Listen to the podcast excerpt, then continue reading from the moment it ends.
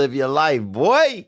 Ladies and gentlemen, welcome to the Conspiracy Farm, where we don't start the conspiracies, we just add the water.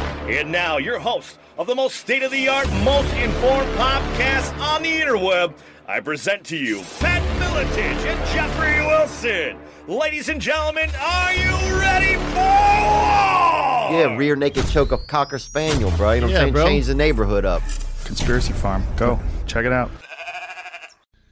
All right, let's rev this baby up. Jeffrey Wilson is joining me. This is Pat Miletich from the Conspiracy Farm. And today's guest is somebody that we've been lucky enough to have on once previously, and we are honored to have him back. He called the 2008 housing collapse and has done many, many more things. I want to get to the meat and potatoes because this guy is a genius, a financial wonder, and a lot of people pay attention to this to this man when it comes to investments, uh, gold, silver, and and uh, precious metals. So I I want to welcome Peter Schiff. Peter, thank you for jumping on with us. Oh, my pleasure. For uh, you know, thanks for having me on. And I wanted to point out that your I've been following your Twitter account for a while now, and and uh, the past few weeks have been have been colorful tweets to say the least. Well, there's a lot to tweet about, you know. Unfortunately, you know, and you know, there's so much misinformation out there in the mainstream media, you know, in the financial media in particular, which is what I really pay attention to. So I'm trying to kind of put out my tweets out there so people uh, actually know what's going on, and so they, you know, they're not just fooled by what amounts to a lot of propaganda that's out there in the mainstream. Right, right. Now, uh, we were we were looking at the two billion or two trillion dollar stimulus, then another two trillion here with uh, God knows all the all the things that have been added to it. But Larry Kudlow is saying that the bailout now is going to total somewhere around six trillion. Is he correct on that? Well, first of all, I- I've already heard now that that might be 10 trillion, but you know, a trillion here, a, a trillion there. I mean, pretty soon you're talking about real money, right? But um, when, when, when, when he when he said uh, six trillion, right? He said that the government itself was going to provide two trillion of aid, and the other four trillion was coming from the Fed. But since the government gets its money from the Fed, right? Because where do you think the money comes from, right? The gov- they have to get it from the Fed. The Fed is basically responsible for the entire six trillion, which may be ten trillion. Uh, but where does the Fed get the money? Well, they just create it out of thin air. Right. But the problem is, while the Fed could create all the money they want, they can't give that money any value, right? They don't create any purchasing power. In fact, the goods and services that we buy with money are actually in shorter supply because a lot of people aren't working right now, not only in America, but all around the world. So the people that make the products that we use, they're not making all those products anymore. And the people in America who provide the services that we use, they're not out there providing those services. So at the same time that the supply of goods and services is going down, we are flooding the economy with money that we create out of thin air. So you're talking about not just inflation, we're talking about maybe hyperinflation. So that's what's coming. You know, there there are no bailouts here. Everybody is talking about how the government needs to bail everybody out and you know people are suffering through no fault of their own and the government needs to replace everybody's income needs to guarantee people's jobs we need to pay people's rent the government doesn't have any money that that you mean the government can bail out a small part of the population because it taxes everybody else to pay for it all the government does is transfer money from some citizens to other citizens Right. but the government can't give money to everybody. Who's paying for this? There's no, you know, the- the- there's an old saying: it's the people that support the government. The government does not support the people. Correct. And everybody seems to have forgotten that basic fact. Well, compare this, and I was listening to some of your recent podcasts. Compare this kind of economy to like a World War II economy where we went heavy into debt, but we were able to pull ourselves out of it. Yeah, well, people are using the World War II analogy, like, hey, we need to come together and we got to fight this off and we need to sacrifice like World War II. Well, but we're not doing anything like what we did in World War II because in World War II, the government was honest with the people, right? The government said, hey, you know, we have to fight this war. We've been attacked by Japan. They bombed Pearl Harbor. And now, you know, we have, you know, we declared war on Japan and now Germany is declaring war. So we have, we're at war with Germany and this is going to be a big war. It's going to cost a lot of money. And, and so here's the bad news, America. A, a lot of you are going to have to join the Army and the Air Force, right, to fight. And Right. 16 million American, you know, went to war. Young men, right, went to war who were no longer here working. They had to go and fight, and we had to feed them and clothe them and arm them.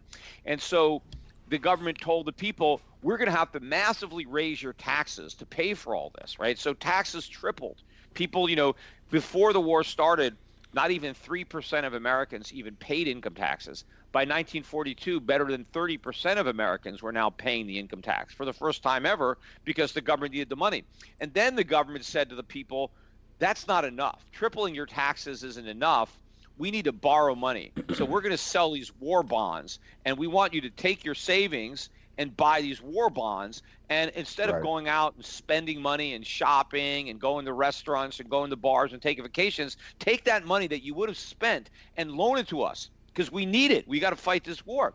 So American citizens bought the equivalent of trillions and trillions of dollars of government bonds. So it was the American public through tax increase and loans to the government, right? Not the government loaning money to the people, but the people loaning money to the government, right? That's how we bailed out the government and allowed them to fight World War II. And in the meantime, there were a lot of businesses that lost their customers because everybody was fighting a war or everybody was loaning money to the government. So Nobody got a check from the government during World War II. Nobody got bailed out. If their business suffered because of the war, right? If they were running a restaurant and there was nobody coming, if they had a you know a travel agency and nobody was taking vacations, you know whatever. No, everybody just had to figure out how to deal with it. Nobody got any help from the government. Everybody just sucked it up and dealt with it because that's life. And but now the government is saying, "Oh, we're going to take care of everybody. Nobody should have to lose any money." What? The, how is that possible? And we're all broke. The public is broke, right? In 1941, the pub, the public was not broke. They had a lot of money, uh, and the government is bankrupt. In 1941, the government hardly had any debt. Now the government is trillions and trillions in debt. So we have a bankrupt government acting as if they can bail out a bankrupt nation. They can't. Now they're they're gonna they're gonna get all the money from the Fed, but we're gonna destroy the value of the dollar. We're gonna have hyperinflation. Yeah. That's what's coming. And this this disaster, this economic disaster that's coming, is going to be way worse than what we got now with the coronavirus. So I mean, Yeah. what whatever No, happened? that- I'm sorry, Pat. That's what I was. That's what I was saying. Is I mean, is this? I'm sitting there thinking to myself, we were paying attention to Deutsche Bank circling the drain and Wells uh, Wells Fargo and and a, a derivatives bubble that's bigger than four times the world economy. I, this, uh, it, is this being used to collapse the system and restart it potentially with a digital dollar? I don't know what's going on, but you know, give us a little bit of ideas on that. Well, there are some people that think that governments are doing this on purpose. I don't know that they're that smart. I don't want to give them that much credit. That they, you know, I think they're just incompetent and they're destroying the economy by accident. But also, I think the the tendency of politicians is to appease voters by giving them free stuff, and by trying to delay the day of reckoning as long as possible. I mean, had the government followed my advice, right, back in 2008, because you know I predicted the financial crisis because I knew the Fed was creating it. When during all the time that the housing bubble was being inflated, I was warning about the mistakes the Fed was making and how they were inflating this big bubble, and how when it popped, we would have a financial crisis and banks would fail and Fannie and Freddie would go bankrupt and we'd have the worst recession since the Great Depression and trillion dollar deficits and 10% unemployment. So everything that happened in 2008 and 2009, I had been warning about for about five, six years before it happened. And, and so after it happened, I was giving my suggestion as to what to do, which was the opposite of what they actually did do. Right. My advice was to swallow the pain, as bad as it was going to be. Uh, don't bail anybody out. Don't slash interest rates, right? Let the far- stock market fall to its natural level. Let real estate prices fall to where they need to be. Let investors lose money. Let companies fail. Which is Uh, what a free market is supposed to do, of course. Right. Right. For, force the, the bad actors to suffer the consequences of their reckless behavior. Don't create any moral hazards. Make the government shrink. Make the government get smaller and cut spending. And I said, look, you know, if we'd have followed my advice, the recession in 08, 09 would have been much worse than it was. But we would now be in much better shape to deal with the coronavirus. But because we didn't have a real recession, because we simply inflated a bigger bubble than the one that popped in 08, now this financial crisis that is going to be started by the bursting of this bubble is much bigger than the one that started by the collapse in real estate prices. And so now the coronavirus is hitting us when we're broke. Mm. And the reason the markets are imploding, the reason the economy is imploding is not because of the virus, it's because we weren't prepared for the virus, right? Like if you figure think about it as an individual. Let's say that you are an individual person and you're diligent and you put money aside for a rainy day, right? You save maybe 10, 15% of what you earn. And for years, you put this money in a bank and you earn interest on it. And you don't live beyond your means. You don't have, you know, big car loans or credit card debt. You're just a, a prudent person who, you know, saves money for a rainy day. Then all of a sudden, you lose your job, right? Oh, okay life throws you a curveball. I lost my job. All right, now it's you know I got to find another one. But it's not a tragedy because you have all this money in the bank that you can pay your bills while you're looking for another job. Right? It's not a crisis. It's right. just this is life. You know, so, you know something happened. But now let's take the example of a guy who doesn't save anything, lives paycheck to paycheck, high on the hog. He's he's got a big mortgage that he can barely afford. He's got a brand new car with a loan on that right? He's maxed out his credit cards because he buys all kinds of stuff, right? He doesn't save anything, and then all of a sudden he loses his job. Now it's a financial crisis because he can't pay his bills. Right. and right. now the people and now the people who lent him money are also suffering because they're not going to get their money back. Right. So the reason that this is a financial crisis now, worse than the one in 08, is because we have so much more debt now than we had then. Right? So if the economy was in good shape, see Trump keeps saying we had this great economy, the greatest economy ever, right up until the coronavirus. No, we didn't. We had the biggest bubble ever. We had right. a phony economy. Right. And the and, and the coronavirus pricked that bubble. And mm. everybody is focused on the pin, right? The pin.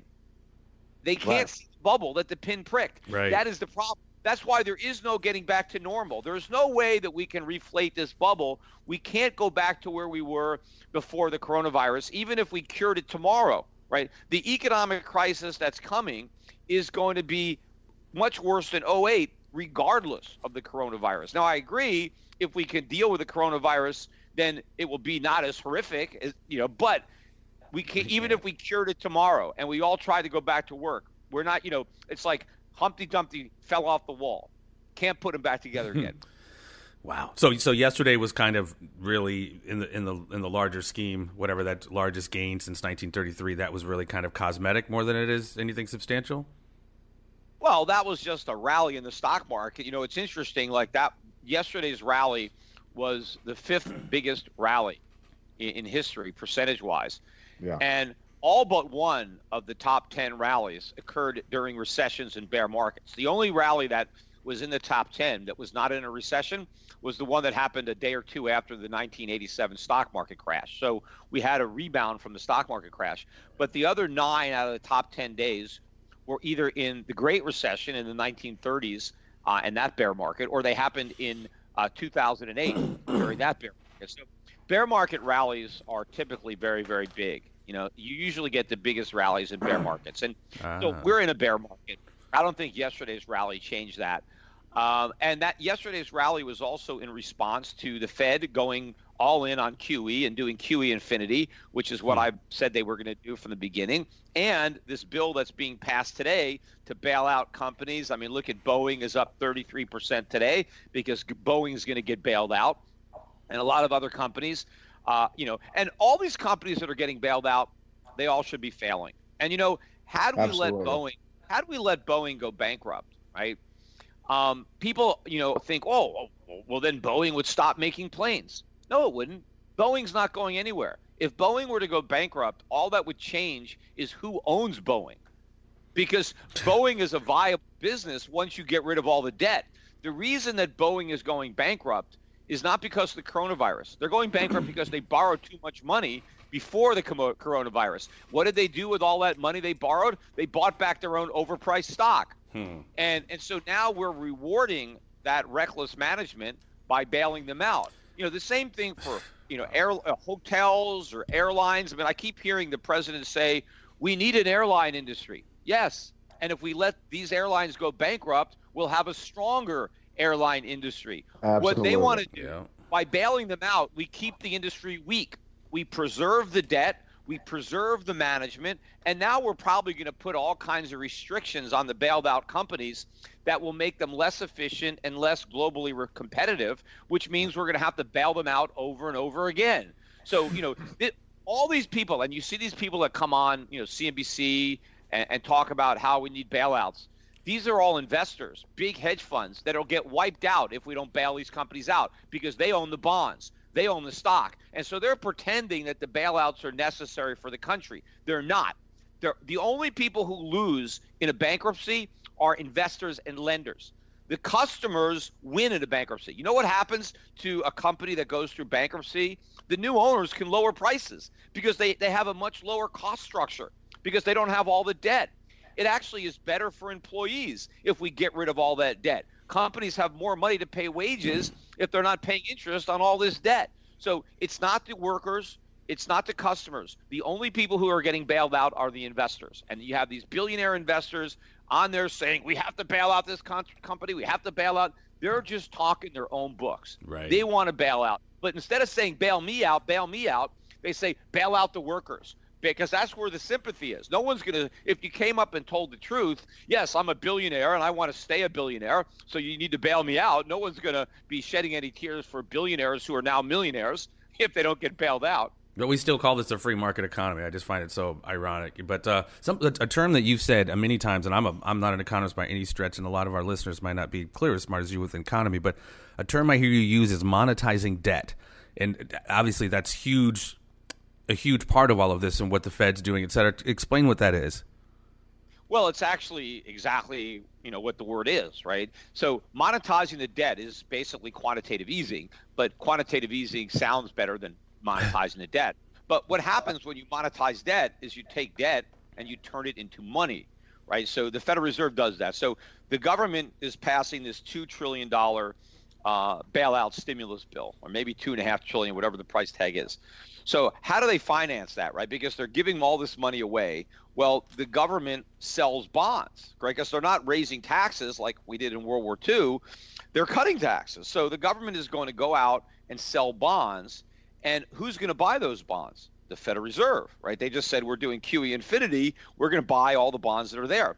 So how does the Federal Reserve buy the bonds that the government is selling to get the money to pay everybody? Well, it creates that money out of thin air. It Right. just manufactures dollars digitally on a computer and, and deposits those dollars into the government's checking account, which it then uses to send out the stimulus check. So what the Federal Reserve ends up doing is turning government debt into money, right? And that is the debt has been monetized, right?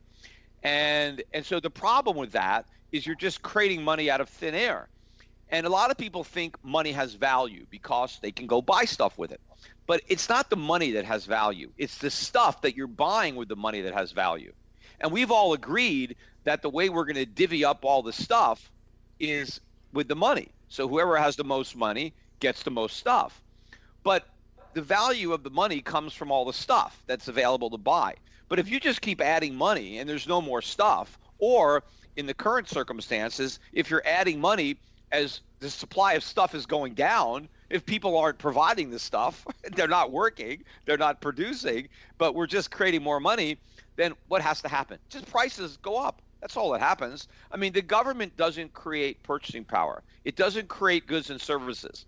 It just supplies money that we use to buy the goods and services that the market creates. But if you just create more money, you don't magically have more goods. So the prices of those goods just have to go up. And that's all we're doing. We're creating massive inflation. When you monetize the debt, you're creating inflation. And what you risk is destroying the confidence in the monetary system and having hyperinflation, which is what has happened in a lot of countries. You know, more recently, you can see what's happening in Venezuela, uh, and that happened in other countries, Argentina. Zimbabwe, Uh, you know. Zimbabwe is the most the biggest example. You can see photographs on online if you don't. I have some of the actual bills of trillion dollar bills, hundred trillion dollar bills. you know, at one time the Zimbabwe dollar was at parity with the U.S. dollar. So you could one one Zimbabwe dollar would buy you one U.S. dollar, right? Right. Well, you know, all of a sudden you needed trillions of Zimbabwe dollars to buy one U.S. dollar. And and how did that happen? Because they monetized their debt. They decided to finance government spending by printing money. That's exactly what we're doing. So Same, as same you-.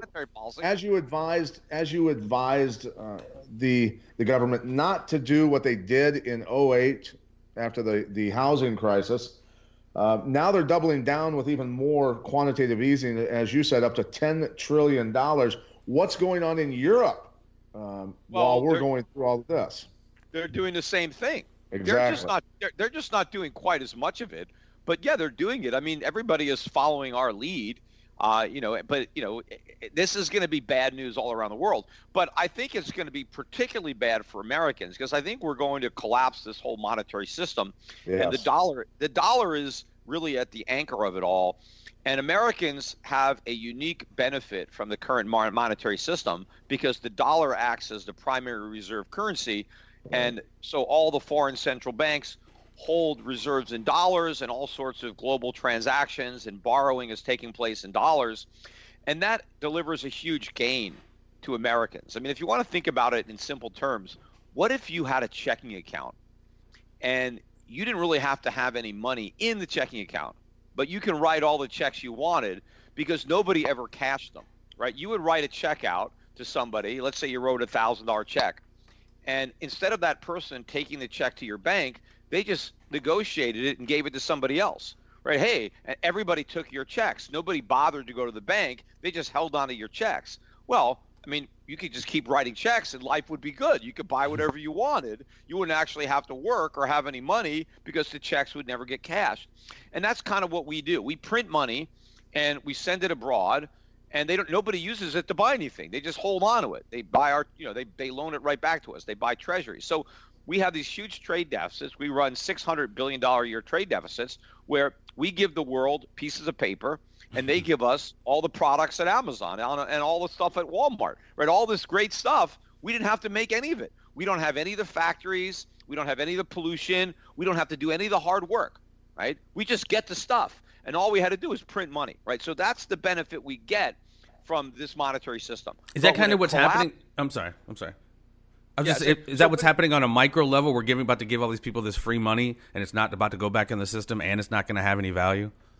Well, what I think is going to happen is by doing all this and destroying the value of the dollar, by printing too many dollars, we are going to destroy the dollar's value as a reserve asset. And I Right. think the world is going to move away from the dollar. I Death of personally the think we're petrodollar, right? Death of death Well, of the that's it, pet- petrodollar. I think we're going to move to uh, gold again. I mean, before the dollar was the reserve asset, gold was the reserve asset. And when gold was the reserve, America didn't run trade deficits. We used to have trade surpluses, you know, when we were we had sound money. So what's going to happen is the dollar is going to crash, and Americans are not going to be able to live beyond their means anymore. So what does that mean? That means that we're only going to be able to consume if we produce. Well, I mean, that means our consumption is going to have to implode because we don't have the factories, we don't have the supply chains, we don't have the skilled workers to make all the stuff that's being made in China and other countries. We're going to have to make it ourselves. And how are we going to do that? It's, it's going to be very difficult. It's going to take a long time to rebuild industries that were destroyed decades ago. Right. But you know, we're going to have to return to a viable economy. And you know, the other thing about the dollar being the reserve currency is everybody gets to borrow. We all get to have debt, and nobody has to do any of the savings. Everybody can get car loans, auto loans, student loans, home mortgages, and no one's saving anything. Well, that's because the Japanese are saving, the the, the Chinese are saving. Well, we're going to lose access to that. We're going to have to save. So if an, if an American wants to borrow, he's going to have to find an American willing to lend. Well, we're all broke. So our whole standard of living is going to collapse. Our whole economy is going to collapse. Our way of life. I mean, people who are retired are going to have to go find jobs. Uh, people who are thinking of they were going to retire are never going to retire. I mean, look, it's going to be a rude awakening. Uh, a lot of Americans have been living in this fantasy, uh, you know, created by by the Fed, and it's all going to blow up. Well, let me ask you, with you know, under the guise of I guess this Corona stuff, we're seeing this. I don't know how much. I, I know this isn't necessarily your lane so much, but we're seeing this medical martial law. We're seeing military deployed, National Guard, Marines, and then when you couple that with people not working. You know, their bellies are going to about to be empty here in a little bit. Their bank account's going to be empty. They're hoarding food, etc. When that runs out, what do you see as the social impact? How long do you think this plays out? Do we move to Mad Max Thunderdome type, or you know, how long does this play out? and, Yeah, and the well, so, and the social impact. I guess we could be thankful for one thing that the coronavirus doesn't turn us into zombies. So we're not. We're not It kind of might. Right. yeah, but but I mean, it's, so it's it's it's it's it's not going to be as, as bad as uh um what was what was that the the zombie movie um zombie the zombie series. Well, Walking? Dead. Yeah, I think. Yeah. Walking Dead, yeah. So it's not. Look, I'm, I'm, we're, we're not going to be like you know Rick Grimes and all those guys in The Walking Dead. So it's not going to be. It's not going to be that bad, right? So we could we we could be thankful for that. But look, I don't know how bad a health threat the coronavirus is. I mean, as far as I can tell from what I know, unless there's some long-term side effects, that you know it's not that bad for the vast majority of people, right? So the people who are vulnerable are people in their 80s, uh, people who have a lot of other health problems, people who are obese, and of course these people are vulnerable to all sorts of stuff. I mean, it's not just the coronavirus. I mean, if you're in your 80s and you fall out of bed at night, you you could die from that. I mean, there's all sorts of things, and and the other thing is, if you're in your 80s, you're probably going to die before you get 90. I mean, most people don't make it to 90. I mean, most people don't even make it to 80.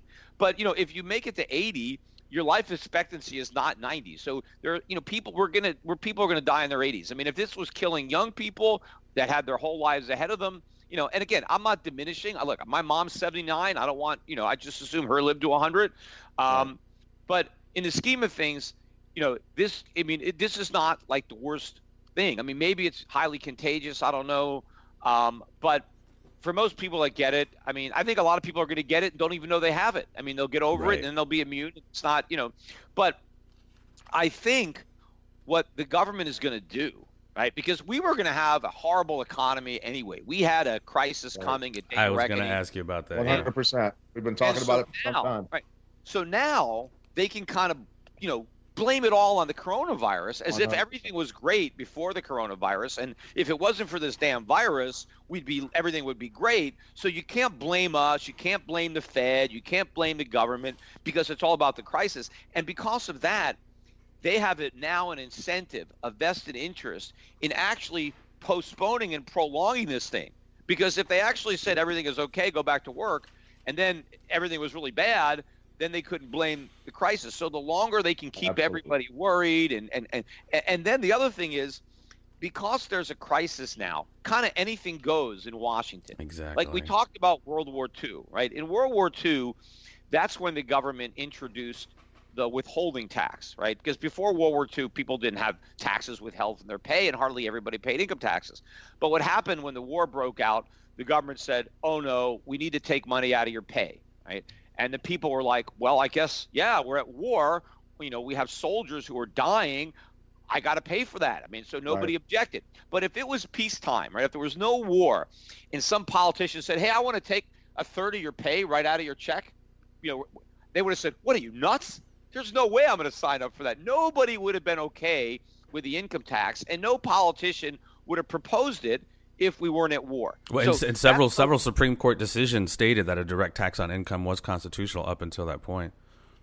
Well, it was unconstitutional until the 16th Amendment kind of came around. But I mean, exactly. but even but even though we had an income tax in 1941, it wasn't directly taken out of your pay, and fewer than three percent of the population made enough money to even pay it. I mean, so it wasn't a tax. Middle class Americans never paid the income tax before the war and never thought they would pay the income tax. It was a tax on the rich. That was the soak the rich tax to get Carnegie and Rockefeller and Vanderbilt. Average people didn't pay it. Even average lawyers and doctors didn't pay it. You had to be really, really rich. You had to be way up there in the one percent, you know, to, to pay that tax. Um, but but so the government always can get away with things during a crisis that it could never get away with. That's why Rahm Emanuel, one of his famous quotes is "Never let a crisis go, to waste." Yes. Absolutely. Right. Well, it's If so funny. crisis, you know, I'm sorry, go ahead. pass all this crap, right? So all all this pork barrel, all all this legislation is happening now, and so the lo- the longer they can keep everybody riled up and get everybody scared, Yeah. they can say the government's going to help you, and now you have to give up this right, you have to give up these individual liberties, because if you don't, you're going to die from this pandemic. So surrender your rights to the government. We're going to protect you. Right? And so now the government uses this to get more and more corrupt and bigger and bigger uh, in a way that they never could do if we didn't, you know, we weren't scared out of our wits by this. They've become very good at fear-based conditioning, haven't they? yeah. It's Yep. an art. It's an art form. So Well, and it's funny because a few weeks ago, and this isn't a referendum on Bernie or the Green New Deal or any of that, but throughout this whole campaign and all of that, that's how are we going to pay for this? How are we going to pay for this? And we just cut the check for five to however many trillion in the last week and a half, two weeks, and no one's asking that question simply because, like you said, everybody's so scared. Yeah, and it's like, well, how are we going to pay for it? We're not. That's the answer. We're just going to print the money. But people think that printing all that money means you get it for free. I mean, if you could just get stuff for free by printing money, why did we wait for the coronavirus? Why don't we just do that all the time? I mean, why wait for an emergency? I mean, why doesn't the government just not tax anybody, right? Get rid of all the taxes and just print all the money it needs. Isn't right? that I mean, the essential? Isn't Right. that the basis of fractional reserve banking? Is just kind of printed out of thin air? Well, it's a little bit different, but, oh, but Oh, okay. yeah, the point is the point is that if there is no cost to printing money, then why should we do it all the time?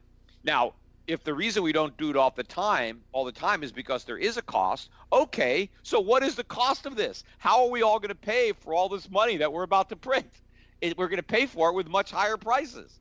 We're going to pay for it through inflation which means we're not actually getting the benefit. If the government gives you money, but then prices go way up, Yeah. you don't actually have any more purchasing power than you did before you you got the money. I mean, let's say you know some let's say a carton of of, of eggs costs me five dollars, and then the government gives everybody money, so now they have twice as much money, and now a carton of eggs is ten dollars. I don't have anything else. I just I have the, I can buy the same amount of eggs as I could before I got the money. Is that that Yeah, Vi- Weimar Republic yeah. scenario? Wheelbarrows of money for a loaf of bread kind of thing? Oh yeah, yeah. I mean that. I mean that's ultimately where this is going. I mean, unless we're willing to pay the price of stopping it, but if we don't stop it, which is going to be very painful, that's where we're going to go. just the most citizens, I don't know what percentage it is, but it's pretty high. Citizens do not understand the fact that inflation is a hidden tax. It is a way of taxing the hell out of people, and they don't understand it, right? It's not coming out of their paycheck. Clearly, they don't see it printed in the stub that those were the taxes that were taken out, but that's that's how it works. Yeah, I mean, look, governments have to be funded, right? Government spending doesn't come to us for nothing, right? So, and governments have one source of revenue, and that's the people, right? But they have different ways that they can get the money from the people. The most obvious way is taxation, right? They just levy a tax and they t- collect money from the people, right? So, and obviously that's the most visible because you see the tax that you're paying, right? Especially if it's being Right. taken right out of your pay or it's a sales tax. You buy something, you see right at the end, oh, here's a tax, right? So the government gets that money. The other way they can get money is they can borrow it. They can go out and sell bonds and people will loan them the money. But when they do that, the taxpayer is still on the hook for paying the taxes. It's just that you pay the taxes later, right? Instead of paying them now. But when the government borrows money, they have to pay the lender interest. So if you if the government borrows money today, they're just going to have to raise taxes even more in the future to pay for it. So when the government finances its spending by borrowing, it actually ends up costing taxpayers more in taxes than if they had just taxed them initially and not, you know, incurred the interest.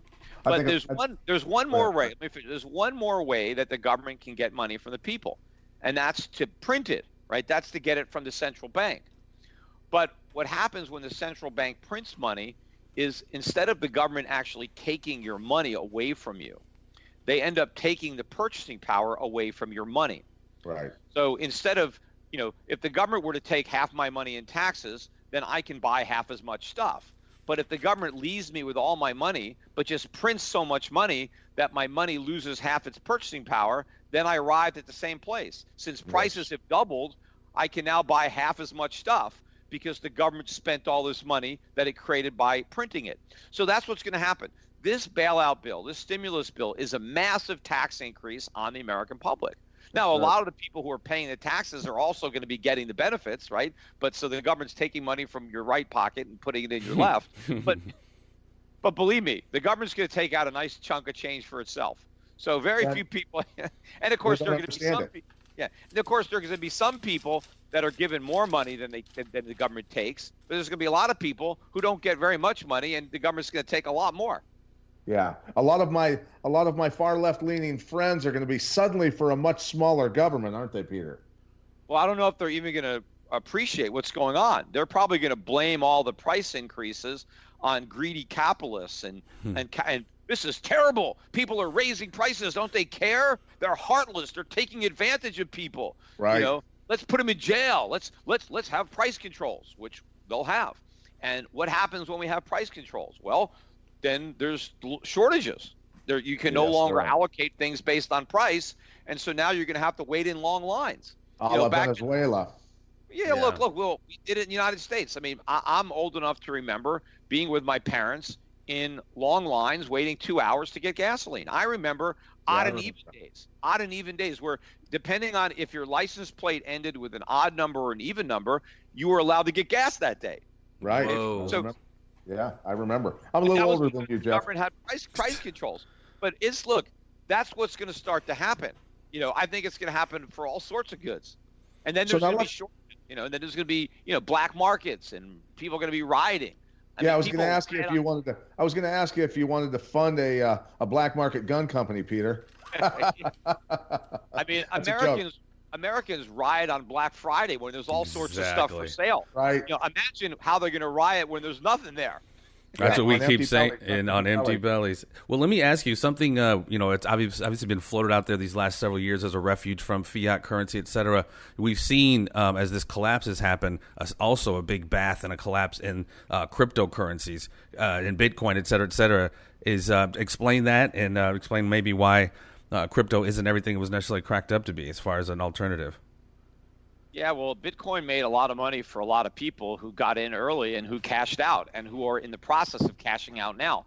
But I think it's you know a classic uh, pyramid scheme, uh, you know, for the modern age because now it's all you know digital and it all sounds great because oh it's digital money and you know. But the, the bottom line is the nature of Bitcoin is that you buy it and then you hope to sell it to somebody else at a higher price who buys it because he hopes to sell it to somebody else at a higher price. I mean, initially they told everybody, well, it's going to be the money of the future, except you know nobody is using it in transactions today. It's been around for 10 years, and you know nobody is using it as a medium of exchange. In fact, even the propo- proponents of Bitcoin admit that it really doesn't work as a medium of exchange. They're claiming it's now just digital gold except it's nothing like gold. It, you can't do anything with it. You can't make any jewelry out of Bitcoin. Bitcoins don't conduct electricity. I can't use it to fill fill my teeth.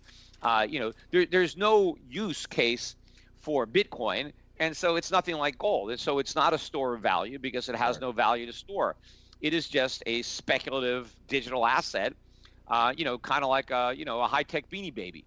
But at least a beanie baby was a beanie baby was kind of cute, and you can give it to your kid to play with it. Right. you know nobody play with your bitcoin. So you know the beanie babies had more value. But you know there was a there's a bubble in that and i think the bubble popped actually. I think Yeah. bitcoin peaked out in december of 2017 the price was t- almost 20000 a bitcoin. Uh, now we're about 6600 6700 uh, we've been declining for almost three years or two and a half, whatever it is, two and a half. And I think Bitcoin is headed back to where it started from, which is basically zero. The only question is how quickly it gets there. But there are a lot of people that you know have been conned into this, and you know they just they just can't see the bubble uh, because they're trapped in it. But anybody who has Bitcoin, if you really want to store value, if you're really worried about the monetary system and hyperinflation and fiat currencies and the Fed, you should buy gold. That's what I've done. Or you could buy silver. You know, but don't buy fool's gold, which is what you're doing when you buy Bitcoin. So the American dollar right now is staying fairly high.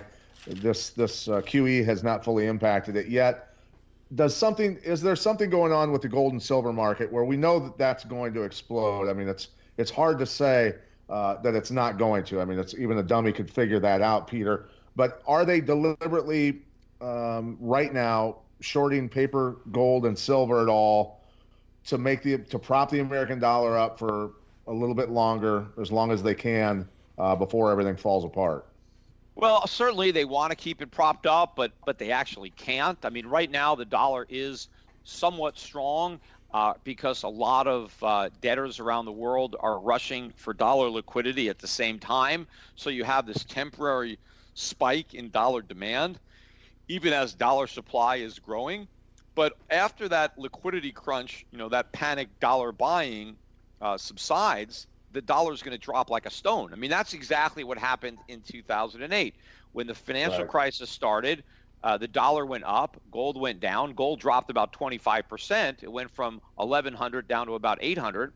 But then after everything died down, the dollar started to fall and gold went from 800 to almost 2000, right? But the reason that gold stopped going up and the reason the dollar started to, to go up is that the Federal Reserve was able to convince the world that what they did worked, that 0% interest rates, that quantitative easing, that it was all a success, and that now they were going to normalize interest rates. They were going to bring rates back up to 5%. Uh, they were going to shrink their balance sheet from the four and a half trillion that it was up to back down to less than a trillion, which was where it was before the financial crisis. And everybody believed the Fed. And so, based on that, the people started buying back dollars and selling gold, anticipating all these rate hikes that were going to help the dollar and hurt gold, and you know the, the Fed shrinking the money supply and selling all these bonds. Well, now that the Fed is blowing up the balance sheet to 12, 10 trillion and beyond, now that uh, you know debt is exploding, right, and rates are back at zero, there is no ability for the Fed to tell anybody that normal rates are coming anytime soon or ever, and that the Fed is ever going to be able to shrink this balance sheet. Because if they couldn't shrink a four and a half trillion dollar balance sheet, how can they ever shrink a ten trillion dollar balance sheet a half- or twenty trillion? If they couldn't normalize interest rates because of all the debt, you know, when the national debt was twenty four trillion, how are they going to normalize rates when the national debt is 40 trillion right i mean so it'll and then so there's no way to stop the dollar from collapsing. There's no way to stop gold from rising. So people need to take this brief window of opportunity while you know it's like Wiley e. Coyote has just run off the edge of the cliff and he's got a few minutes before he looks down to realize where he's standing right? And before he looks down he doesn't fall. So before Wile E. Coyote realizes the situation he's in, get rid of your dollars, sell your dollars, sell your treasuries. The Fed is buying them. You can get out and then take those dollars, buy some gold and silver. You know, you could buy it with us at Schiff Gold. You know, normally when you buy silver from us, we can ship it out the next day. Now you got to wait like two to three months because there's they're run out, uh, and we're going to run out of gold soon. Probably the physical gold supply is being bought up.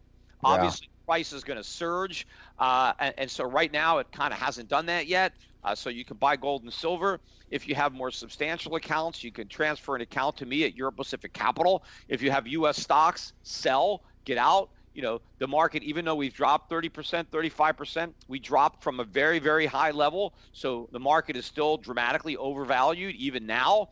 Uh, and it's headed much lower regardless of the coronavirus. But obviously, the coronavirus just makes it worse. Where do you Uh, think the bottom is on the market? Uh, well, I think the bottom's about one ounce of gold because it's hard to put a target on it in Yeah. terms of dollars. So right now it's worth about 13 ounces of gold, 12 ounces of gold. Uh, to give you an idea of where it started at the peak in 1999, the Dow was worth 42 ounces of gold. So Wow. we've been falling. We're down about 70% over the last 21 years. So it's a pretty big bear market. But I think the bear market is going to get much worse. Uh, there's been two times in history where you can buy the entire Dow Jones for one ounce of gold 1932 and 1980. Right? So I think you'll be able to buy the, the Dow for an ounce of gold again. Now, what year will that be? Uh, will it be 2022, 2024? I don't know. But I think the Dow is going to be worth one ounce of gold. Now, does that happen with the Dow 10,000, gold 10,000, Dow 20,000, gold 20,000, Dow 50,000, gold 50,000? I don't know. But don't get excited about Dow 50,000. Don't think, oh, if the Dow goes to 50,000, I'm going to be rich. No, you won't. because the price of everything you want to buy is going to go up a lot more than the Dow. So you Yeah. won't be rich. You'll be poor. so you need you need to get out now. And you know there are stocks all around the world that we're buying for people that are that are inexpensive, that aren't overpriced, that are inexpensive, that have good dividends, and that are in countries that aren't completely screwed up. Uh, and you know, so the value of those stocks will hold up, and, and and so will the dividends that they pay in foreign currencies that will gain value against the dollar. Wow. Yeah. So in in in you know we don't want to keep you too long. We know you're super busy, but I wanted to ask you right now. Uh, you already gave us what they should have done in 08, and it's probably going to be obviously pretty much the same now. But but for for our listeners, give a simple explanation for our listeners of how Peter Schiff, if he were in charge of correcting the situation that we are dealing with with right now, and I know that involves a lot of pain initially, but give us your breakdown of that. Well, what I would do? Yes, you're in Well- charge. Peter Schiff is in charge. Well, I mean, it would be very simple. I mean, I would basically level with the American public and tell them, look, you know, we're in a lot of trouble as a nation. We've made a lot of mistakes, uh, but you know, the buck stops here. We're going to stop making mistakes. You know, the, the the first rule of holes is when you're in one, stop digging. Right now, what we're doing now is we are digging the hole much much deeper. So I would level with the public and say, look, We've been living in a fantasy and a bubble economy, and all we've been doing is kicking the can down the road, and I'm not going to kick it anymore. Let's deal with this problem now before it's even more expensive and more painful to deal deal with it later. Now, because we've kicked it down the road for so long, it is going to be horrific. It would have been much better had I been able to be in charge and do the right thing in 08. And it would have been much better if I could have done the right thing in 2001. And it could have been hmm. much better if I would have done the right thing in 1987. I mean, so we've been we've been constantly delaying the day of reckoning, and each time we delay it, we make it that much worse. But you can't do it forever, right? Eventually, it's going to blow up. So I'd rather have it, you know, on my own terms than have it just happen, right? So, but here's what we have to do: we got to shrink government. We got to make government much smaller so that the public can actually afford to support it. We have to abolish agencies and departments. The government has to stop subsidizing stuff, and that's from businesses to consumers, right? So you want to go to college, no government loans, no government money, which is great because then colleges will cut tuition. You want to you want to buy a house, get a mortgage, but the government's not going to guarantee it, which is going to be good because then real estate prices will be affordable again because people won't be able to borrow a bunch of money to overpay. But we got to get the government out of the economy completely, out of out of the business of subsidizing, bailing out, uh, providing anything, including health care. You know, people have to uh, get their goods and services in the free market, not from the government. It's too expensive when the government provides it. But the government has to admit that a lot of promises that it made, it can't keep. It can't pay all the Social Security benefits. It can't pay all the Medicare benefits. It can't even pay the interest or the, on the money it borrowed. It can't even repay the loans that it has. It can't keep its commitments to workers to pay pensions to government work. Look, we're broke. We Right. got to take our medicine. Yeah. Um, and, and so stock prices are going to go down, real estate prices are going to go down. But the good news, right, is that all the real estate stays here, right? We don't have to blow up all of our buildings. We still have all that. All the infrastructure is still here. We still have the roads, the highways, the telephone, telecommunications, all this stuff that we none of, none of that goes away, right? Um, and, and so we still have the farms. We still have what factories we have. So we still have all this stuff. It's just going to be a financial reset. People are going to get wiped out. People are going to lose their jobs. But, you know, what we need to do is shrink government so that we can restart. We can start over again. And people won't have to pay income taxes. They won't have to pay payroll taxes. They won't have all these regulations getting in the way. And they'll, we'll be able to rebuild the economy uh, and, and, and, you know, and, and tool up and, and gear up. And we can, you know, in, in a generation, we, you know, we could have the richest economy in the world. I mean, we could be much greater than we were, you know, before the government destroyed the economy, you know, in the first place. But, Crazy. you know, capitalism works great, you know, and, and, and it worked in America in the 19th century. It could work even better in the 21st century. But the problem is, I don't think we're going to do all that. I think we're going to just, I think we're going to keep on blaming capitalism for the failures of government, and we're ultimately going to be a totalitarian uh, society. We're going to be a socialist state where the government provides everything, which means nobody has anything, wow. and it's going to be very, very, uh, you know, dire. That's something the that we feared. That's something that Yeah. we've certainly, uh, certainly pondered. And, uh, you know, does, uh, you know, past presidents have uh, pulled it off. Uh, Jackson pulled it off. Um, uh, we, you know, Kennedy was talking about it. We know where he ended up. Does this involve, and are enough Americans awake where they would respond positively to killing the Fed, no more interest on our money, and going to a gold-backed Treasury note. I mean, is that, you know, in my mind, there's enough Americans, at least that are educated a little bit, that would support a move like that. Well, you know, a lot of people would support, hey, let's get rid of the Fed and just let Congress print the money directly. But that's probably, you know, that's just as bad. It may even be worse. Who the hell knows? Hmm. I mean, we have to go to sound money. We have to yeah. go back on gold standard. Yeah. But see, when you're on a gold standard, there's no bailouts. There's no stimulus because where do you get the gold? See, it's easy to get well, paper money because you just create out of thin air. But if the government yeah. actually had to get gold in order to bail somebody out, then well, where, they, where are they going to get it? You know, you it's gold is a physical element. It has to be mined. I mean, you just can't conjure it into existence like you can with, you know, fiat money. Unless you're really good on a computer, right? Unless you're a really yeah, good which is, alchemist, you can yeah. create gold. Yeah. yeah, well, but Peter, if, uh, Peter, Peter, yeah. please uh, let us know where people can find you, everything you've got going on, your website. Your I got books. a couple more questions, just two more. Oh, I'm sorry. Go yeah, ahead. I mean, well, you, you mentioned mortgages, and obviously, you know, with the St. Louis Fed chief saying we're looking at possible 30% unemployment with the depression being, you know, in the low 20s. Uh, what do you think is going to happen to the mortgages in the U.S.? You might have answered this with the monetizing debt, but what happens to mortgages that don't get paid?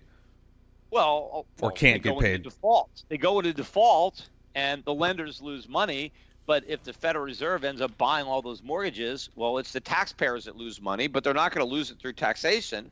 They're going to lose it to inflation because the Fed is going to pay money to buy that bad mortgage. Okay. So that is that that's the problem. And and so the losses here are just going to be horrific. You know, I mean, if you thought they were bad in 2008, I mean, that was nothing because wow. it's not just the mortgage loan that's going bad. I mean, you got car loans, you got student loans. I mean, they're just talking about forgiving all the student loans. I mean, well, where does that money come from? Exactly. I mean, it's not costless when you when you have a 1.6 trillion dollars of money that's been loaned to people to buy college degrees and you say you don't have to pay that loan back okay well the students gain 1.6 trillion well somebody must lose that 1.6 trillion what are the consequences of that? Nobody wants to talk about that. Yeah. Of course, the only reason that these student loans exist is because of the government. If it yeah. wasn't for the government, no students would have any loans. They would have just school been able. wouldn't be expensive. No, and not as many people would go. Right? I mean, people that got C's and D's in high school wouldn't go to college anyway and major in some Mickey Mouse liberal arts thing. The only people who would go to college are people who got A's and B's in high school, and they would major in stuff like physics and engineering right. and computer science. We wouldn't have I all these. I want you to know that gender studies is not Mickey Mouse, there, Buster. Yeah, and yes, and so. And when you go to McDonald's, right, in, in a world where the government wasn't subsidizing college degrees, when you go to McDonald's, right, and somebody fills your order, they won't have a philosophy degree, right? They wouldn't have gone to college, right? Because see, now we have all these people doing you know, medial. I mean, the funny thing, I did this video when I was in New Orleans about five, six years ago. And if you can see the video on my YouTube channel and just type in, you know, Peter Schiff college degree, and you'll see this video that I did, a five minute video where I w- walked down uh, Walmart, uh, uh, the street in uh, Bourbon Street, and I interviewed people. And I interviewed, you know, uh, the bouncers at strip clubs, the bartenders, the strippers, uh, people that were driving pedicabs, people that were sweeping up the streets, uh, and I asked everybody, you know, uh, if they went to college, what their major was, when they graduated, and how much they owe. And pretty much everybody that was working had a college degree and owed money. Yeah. But obviously, none of them. There were even people with double majors, you know. And so you had all these people, and did they need college degrees to do that? No. Why do they have college degrees? Because the government made the money available. So this this whole thing, I mean, you got all these Democratic guys that are you know, running for and gals that were running for president, and the one thing that they, oh, this is terrible that that that, that students have all this debt. Yes, and the reason they have all this debt is because of government. And when there were smart people, conservatives, who were opposed to this stuff back in the 1960s, oh, you're mean, you don't care. They weren't mean. They just understood where it was going. You know, my father uh, went to college and so did his you know a lot of his friends went. I mean he you know he was a good student and he, he majored in accounting and finance. He went to UConn but his parents didn't have any money to send him to college. So he had a job waiting tables in the catskills every summer. And so he worked over the summer and, and, and paid for his room and board and tuition which is what everybody used to do. Mm-hmm. there was an old expression i'm working my way through college. That's yeah. what people yeah. did Well, what a politicians, what the politicians told the students, right, was you shouldn't have to work over the summer. You should be able to enjoy your summers, take a vacation, go to the beach, travel around Europe. We'll just make it so you can borrow money and then after you graduate you'll just be able to repay the loans and you know you'll have a much better job then and so you won't have to work that hard it'll be really easy to repay your loans and yeah, this student- is all due to emotion, emotion-based politics, basically. Yes, and it all happened after we lowered the voting age down to 18. See, it's mm-hmm. not a coincidence. We lowered the voting age down to 18, and then we had to pander to the 18 year olds by promising them something for nothing. Yeah. So this is what happened. This is why you never want to get in bed with the government because this is what happens to you. So we created this government program, which created a massive problem. Now they want to make college free for everybody. Well, that's going to be even more expensive.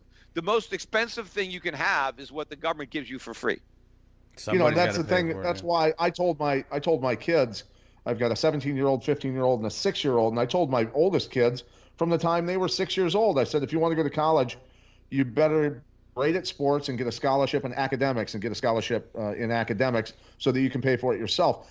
Would i have paid for it? Absolutely. But i can tell you this my oldest daughter now has a uh, uh, almost complete full ride to a university for rowing and academics and my 15 year old's already getting offers. So it's that's it, you know you make it hard you you instill that in your children to earn it themselves. Right. Well, my final question before we let you slide, sir, as a part of this economic stimulus package, from what I read yesterday, there is this digital dollar. Help us out. What does that look like? I mean, is this this transfer mm-hmm. from fiat to digital currency? What are they doing with that? Well, it would just be digital fiat. I mean, it was not going to be sound money. I mean, it's it, so what, what what what what it would be is that the government would create a digital version of the paper dollar. And what they want to do is they want to give each American, I guess, who has a Social Security number, uh, when you get assigned your Social Security number, I guess in the future, but for now, uh, they would give every American a digital wallet. And so when they want to stimulate the economy and they want to just give money to people, they won't have to mail a stimulus check in the mail, right? They'll just load up that digital wallet with the digital dollars that they created out of thin air. And those digital dollars will have a one for one value with the actual paper dollar. So, you know, if they want to give everybody a thousand dollars, they just you know, just wake up one morning and there's a thousand dollars in your digital wallet, and then you can go out and spend it. But you know, this is a horrible idea because, you know, yes, it's more efficient at, you know, injecting inflation into the economy, so the effects of the inflation will be more immediate because the money will be there quicker. But what I don't like about it, in addition to the fact that it's just a bad idea, is it really is an oppressive idea because I think the government will then gain an even greater control Exactly. over our lives. Because I think once they introduce the digital dollar, they will gradually and then phase out the paper dollar so that the Right. only money you'll have will be this digital money. And, and then therefore, when they yeah, the well, and then they decide that you owe more taxes or they want to take more money from you, they can they can suck it back out. well, they'll they just take it right out of your. They can track everything you do, everything everywhere you go. If you donated money to a, a political party that they don't particularly care for at the time, any anything could be used. Like Oh yeah, they'll know. They'll look. They'll know everything that you do. Right? You'll have no privacy. They'll know whatever you spend your money on. You know, if you you know you do something you know that you're not necessarily that you might think is embarrassing. You know, they're going to have that information on you. You know what you know what you know where you spent your money, what kind of websites, what you bought. You know, uh, you know anything. You know, you're seeing a psychiatrist. They'll know about that. You having marital problem. Whatever you're doing, they're going to have all the information. But they can also micromanage. They could tell you, oh, you you know you can use you can spend your money on this stuff, but you know you can't spend it on guns. Right. You can't spend it on certain you know types. And they might and they can actually say, you know what, you have to spend that money uh, by next week, or we're going to take 10% of it away, or we're going to. They can try to encourage you to spend quickly, or they can even they can even say, you know, they can have favorite indiv- comp- companies that have given them money and say, okay, you ne- you can only use this money at Walmart. That's where you have to go. I mean, I mean, but you know, there's all kinds of things, but they'll be able to punish people, to, you know, deny you access to your money. I mean, I mean, it's a very, very Orwellian, oppressive tool when you know because you eliminate the black market in that you know people can no longer transact in cash. See, when the government when you're when you're transacting in cash, if you and I met somewhere and I gave you a hundred dollars and you did something for me or you gave me something, the government has no idea that transaction took place, right? Um, but if they eliminate that cash, then They know every transaction. Now, of course, once they eliminate cash, well, what are you going to transact in? Well, you can transact in, you know, euros or yen or other cash that's still there, or silver and gold. You know, I'm betting people are going to use silver. That's why, you know, I'm telling people to go to Schiff Gold and load up on small silver coins. You know, one ounce silver coins, which may end up being the medium of exchange one day. You want to buy something, you better have some silver to barter. For sure. Sounds like Well, China going back to your point, with the social going credit. back to your point, if they're tracking that you're you're paying for uh, a psychiatrist or you're buying uh, psychotropic drugs for the certain number of years, whatever, there's your gold con- or your gun confiscation in play. There's there's so many different angles that they can use. Oh yeah, look, I don't want the U.S. government to know every single thing I buy, Right. and, and and be able to basically centrally plan my consumption patterns. I mean, they may be, you know, deciding when I should get more money. I mean, you know, it's it, look, this is this is right out of you know a, a science fiction movie to give the government that much power. But you know, oh, how are they going to grab it? Oh, we need this power because we have to be able to deliver stimulus because of the coronavirus. So yeah, you know, I- I- but the, the bottom line is, and I know you, you know, is that people have got to act now. The, the, the value of the dollar is going to be destroyed. That's the problem. They can load up our digital wallets with as much fake money as they want, but they can't give anything, you know, provide anything to buy. They can't put any merchandise on the shelves, right? That has to be produced, uh, and and the government doesn't produce anything. They don't make anything. They just take stuff right? People have to remember that the government doesn't give give you stuff; they take stuff from you, and that's an old saying. Any government big enough to give you everything you want is big enough to take from you everything you have, and that's hmm. really what the government is doing. Whatever, whenever it promises to give you something, know that it has to take it from somebody else, and eventually, the somebody else that they're taking it from is you. Yes, pay attention, my liberal friends. Pay attention. Yeah, ladies and gentlemen, economist, podcast host of the Peter Schiff podcast, CEO of Euro Pacific Capital. Um, like I said, work, shout out any uh, online t- or you know your social networking website, etc. We can track you down, sir. Yeah, I've been. First of all, I am pretty active now on social media. Follow me on Twitter. I've got just went over 200,000 subscribers this week. Uh, I'm tweeting out a lot to try to counteract the mainstream media. You know, the only thing spreading faster than the coronavirus is ignorance, and that's Oh, buddy, of the yeah. media. Uh, so you know, so I, I I'm your antidote for that. So my podcast, schiffradio.com. I'm almost doing them every day now. You can listen at schiffradio.com, iTunes. Go to my YouTube channel, Peter Schiff. I post all my uh, my podcasts on my YouTube channel. Last couple days, I've been doing just live, uh, web, you know, broadcasts on, on on the internet, getting a couple hundred thousand people listen to those. I want to grow that audience to a million. So you know, make sure to you know go to subscribe to my YouTube channel. Uh, and for investors, do something about it. Bail yourself out right now. Get yourself some physical gold and silver. SchiffGold.com is my gold company. Got the best prices, uh, you know, there. You know, uh, you can get on gold and silver, lowest prices, so you get the most gold for your money. No, no numismatics, none of that nonsense. Just real gold and silver. And if you got larger portfolios, you know, you got to contact my brokers at Euro Pacific Capital and uh, Europac.com, E U R O P A C.com. Talk to one of my advisors. Transfer your IRA. You roll it over, move your, you know, any accounts that you have, so we can divest it of U.S. stocks and bonds and get you protected. If you don't have that much money, if you have maybe, you know, twenty-five thousand, to maybe fifty thousand, just go to my website, EuroPacificFunds.com. E U R O P A C I F I C funds, EuroPacificFunds.com.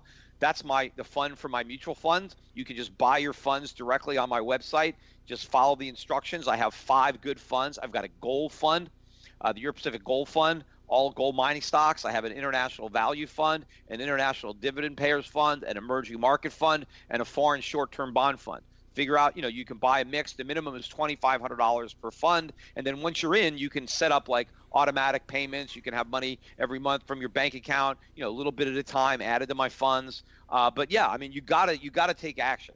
You know you gotta bail yourself out because as the government's bailing everybody else out Yeah. they're gonna you know impoverish everybody. So if you don't want to be impoverished you know protect yourself from the bailouts and the stimulus.